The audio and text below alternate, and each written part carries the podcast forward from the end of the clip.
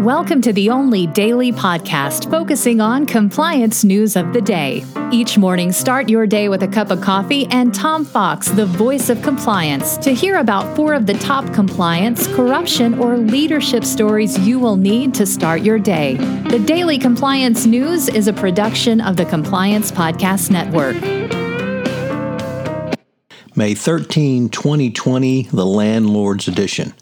First up, from the Wall Street Journal Risk and Compliance Journal, Iron Mountain has disclosed potential sanctions violations. The Information and Management Storage Company has notified regulators of potential violations on U.S. sanctions on both Iran and entities allegedly involved in the proliferation or support of weapons of mass destruction.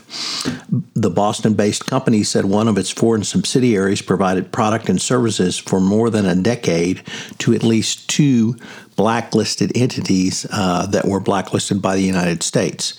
The company made the discovery earlier this year and disclosed possible breaches to the Treasury Department's Office of Foreign Asset Control, or OFAC. Iron Mountain uh, announced this in a quarterly securities law filing. Uh, it'll be interesting to see how this plays out, and we'll certainly keep an eye on it going forward. Uh, OFAC, uh, excuse me, Iron Mountain did say they plan to submit a more detailed disclosure to OFAC after it completes its internal investigation. Next up, a former Walmart lawyer has accused the company of wrongful termination in connection with its uh, resolved FCPA violations. The former uh, in house lawyer has accused the company of drumming up false claims of child abuse and inappropriate work conduct to undermine his investigative work regarding bribery allegations in Mexico. The claims by Shane Perry are part of a wrongful termination lawsuit filed in Arkansas State Court last week. He said he was pressured to change a memo on his findings that Walmart had violated the FCPA in Mexico. Uh, this occurred in uh, 2017. Um, or rather, he was uh, fired in 2017. The uh, allegations occurred a little bit earlier than that. So there seems to be a little bit of a disconnect. Uh, nevertheless, a wrongful termination suit by a Walmart uh, lawyer always going to draw attention and uh, potential ire for the allegations. Next up, from the New York Times, uh, Morgan Stanley had hid fees from some customers.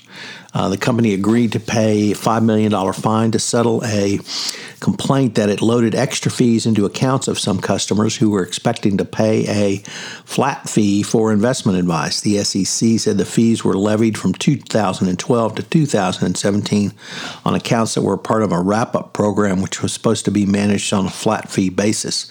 The marketing materials told customers they would uh, take care of a portfolio based on this fixed fee, but customers were charged additional fees. So the transparency obviously was was lacking, and Morgan Stanley paid uh, on uh, behalf of this uh, violation going forward. And finally, our final article deals with landlords in Manhattan and what will happen to them after COVID 19.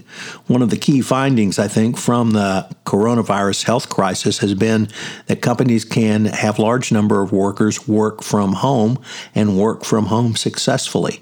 So, what will happen to the highest priced real estate in the United States, that being downtown Manhattan, in the business districts in Manhattan. This is not simply a WeWork uh, problem where people are not going to work sharing, but actually not going back to their company's offices.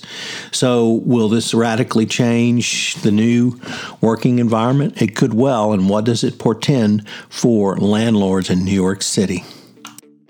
Although it's not podcast related, it's blog post related. I'm running a King Arthur series this week on the FCPA Compliance and Ethics blog. Coming up on this month's edition of the Compliance Live, I visit with Ellen Hunt. She's the CCO at AARP. We're going to have four episodes on Ellen's journey up to the CCO chair and beyond. The Daily Compliance News is a production of the Compliance Podcast Network and a proud member of C Suite Radio. I hope you'll join me again tomorrow.